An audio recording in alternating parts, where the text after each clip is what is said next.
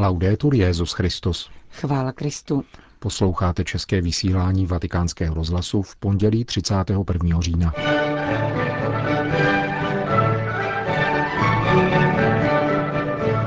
Papež František dnes dopoledne zahájil 17. apoštolskou cestu svého pontifikátu, která jej zavedla již do 26. navštěvované země, Švédska, pátého nejrozlehlejšího státu Evropy, který ze dvou třetin pokrývají lesy a z 15% obývají přistěhovalci.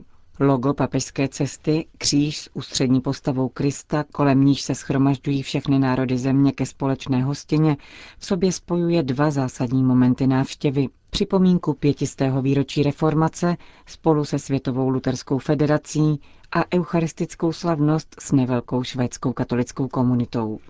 Papežský speciál italských aerolinek přistál v 11 hodin dopoledne na mezinárodním letišti v Malmé. Protokolární přijetí se konalo bez oficiálních promluv, které nahradilo krátké soukromé setkání papeže Františka se švédským premiérem panem Štefanem Lefenem a ministrní pro kulturu a demokracii paní Alicí Bákunke v jednom z letištních salónků. Římský biskup se pak odebral do asi 40 kilometrů vzdáleného výzkumného centra, které založil kardiochirurg a praktikující katolík Stig Steen. Středisko s kongresovou halou, které využívá ke svým zasedáním rovněž skandinávská biskupská konference, po dobu apoštolské cesty slouží jako papežská rezidence. V téže době se vatikánská delegace a papežský doprovod rozdělili k účasti na dvou souběžně probíhajících oficiálních obědech. Jeden se konal na pozvání švédského ministerského předsedy, druhý s přívlastkem ekumenický organizovali švédská luterská a katolická církev, Lundská univerzita a magistrát. Ve stotisícovém Lundu, druhém nejstarším švédském městě a významném univerzitním centru, se odehrávala první část odpoledního programu. Zahájila je zdvořilostní návštěva v Královském paláci, kde papeže přijal švédský královský pár. Král Karel XVI. Gustav s chotí Silvií pak hosta pěšky doprovodili do nedaleké Lundské katedrály. Právě vysvěcením tohoto kostela v roce 1145 a předchozím založením katedrální školy se Lund stal významným náboženským, kulturním, politickým a obchodním střediskem celé severské oblasti. Král Erik I. Dánský vykonal pouť do Říma, při níž od papeže Paschala II. obdržel dvě důležité výsady.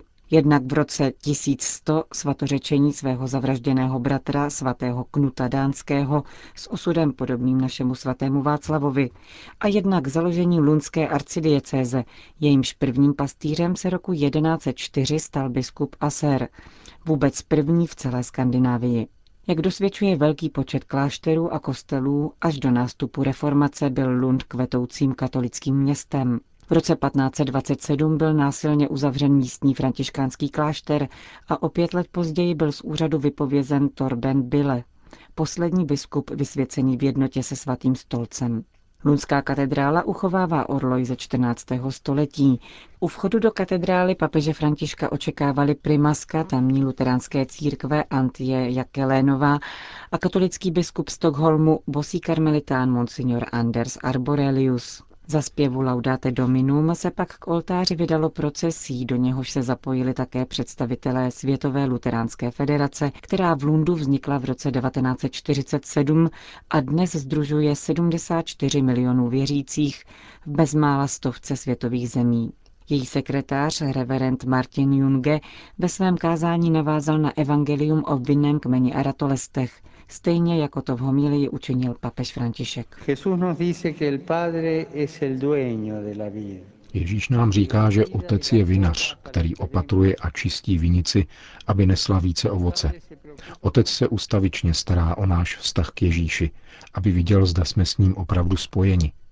Hledí na nás a jeho pohled lásky nás pobízí, abychom očistili svoji minulost a pracovali nyní na uskutečnění oné budoucí jednoty, po níž tolik touží. Také my máme s láskou a poctivostí pohlédnout na svoji minulost, uznat pochybení a prosit o odpuštění. Pouze Bůh je soudce. Je třeba uznat, že naše rozdělení se vzdálilo původní intuici božího lidu, který má přirozenou touhu zůstat jednotný, pokračoval papež. Strůjci separace v dějinách byli zejména mocní tohoto světa, dodal.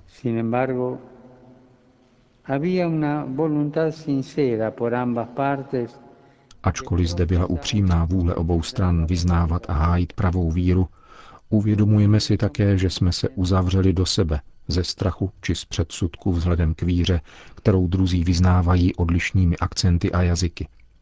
Papež Jan Pavel II. prohlásil, nesmí nás vést úmysl stát se soudci dějin, níbrž jedině snaha o jejich lepší pochopení ve snaze být nositeli pravdy. Novým pohledem na minulost si nenárokujeme uskutečnění neproveditelné nápravy toho, co se stalo, nýbrž podáváme tyto dějiny odlišným způsobem, zdůraznil papež. Navzdory utrpení a nedorozumění, které separace přinesla, nás zároveň přiměla, abychom lépe pochopili některé aspekty naší víry, vyvodil. Poukázal také na duchovní zkušenost Martina Lutera, která nás interpeluje a připomíná, že bez Boha nemůžeme dělat nic. Lutera neustále trápilo, jak dospět k milosednému Bohu. En efecto, la cuestión de la justa relación con Dios Otázka správného vztahu k Bohu je v skutku rozhodující otázkou života. Jak známo, Luther tohoto milosedného Boha objevil v dobré zvěsti vtěleného, zabitého a vzkříšeného Ježíše Krista. Pojmem jedině božská milost nám připomíná, že Bůh má vždycky prvenství a předchází jakoukoliv lidskou odpověď právě v té chvíli, kdy se snaží takovou odpověď vzbudit. Nauka o ospravedlnění tudíž vyjadřuje podstatu lidské existence před Bohem. Jako křesťané budeme věrohodně dosvědčovat milosedenství do té míry, v jaké se bude obnova a smíření stávat naší každodenní zkušeností. Zakončil papež František homílii při ekumenické modlitbě v Lundské katedrále.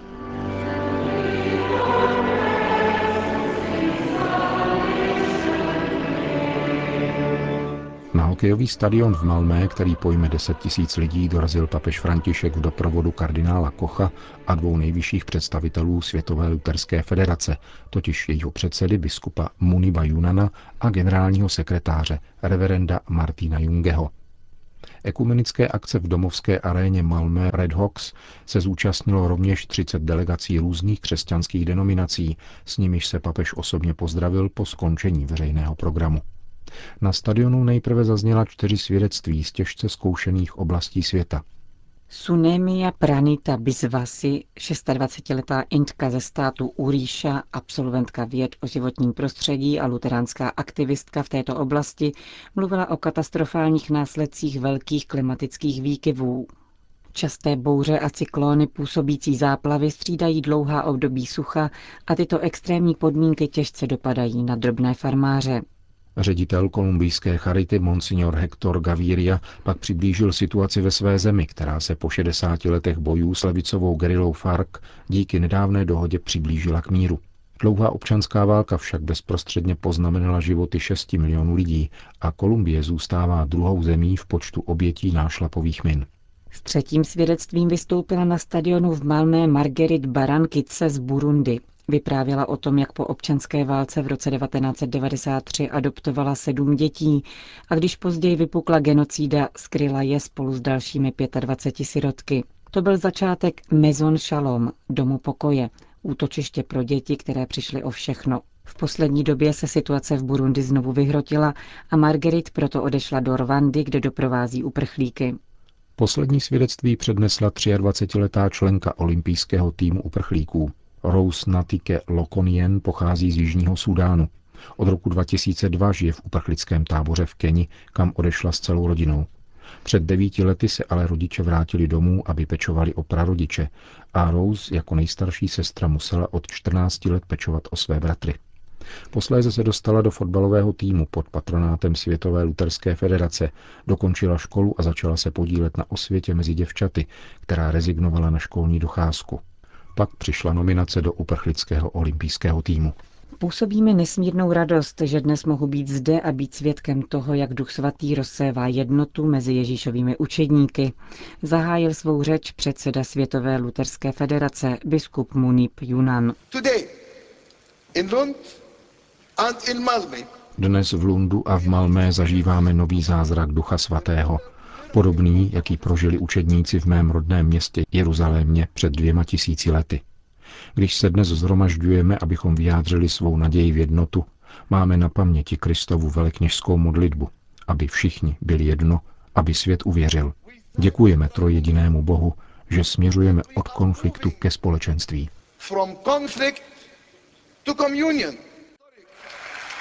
Biskup Junan se pak vrátil k svědectvím, která odezněla.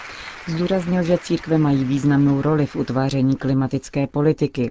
Je to věc spravedlnosti vůči božímu stvoření, dodal. Poděkoval katolickým a luteránským představitelům za podporu mírového procesu v Kolumbii.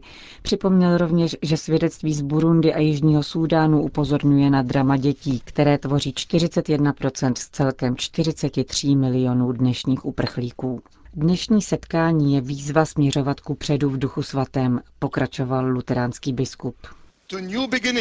Toto setkání není koncem našeho dialogu, nýbrž novým počátkem.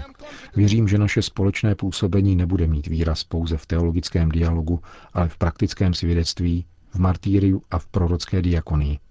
Modlíme se, aby Bůh požehnal našim hlubším zájemným vztahům.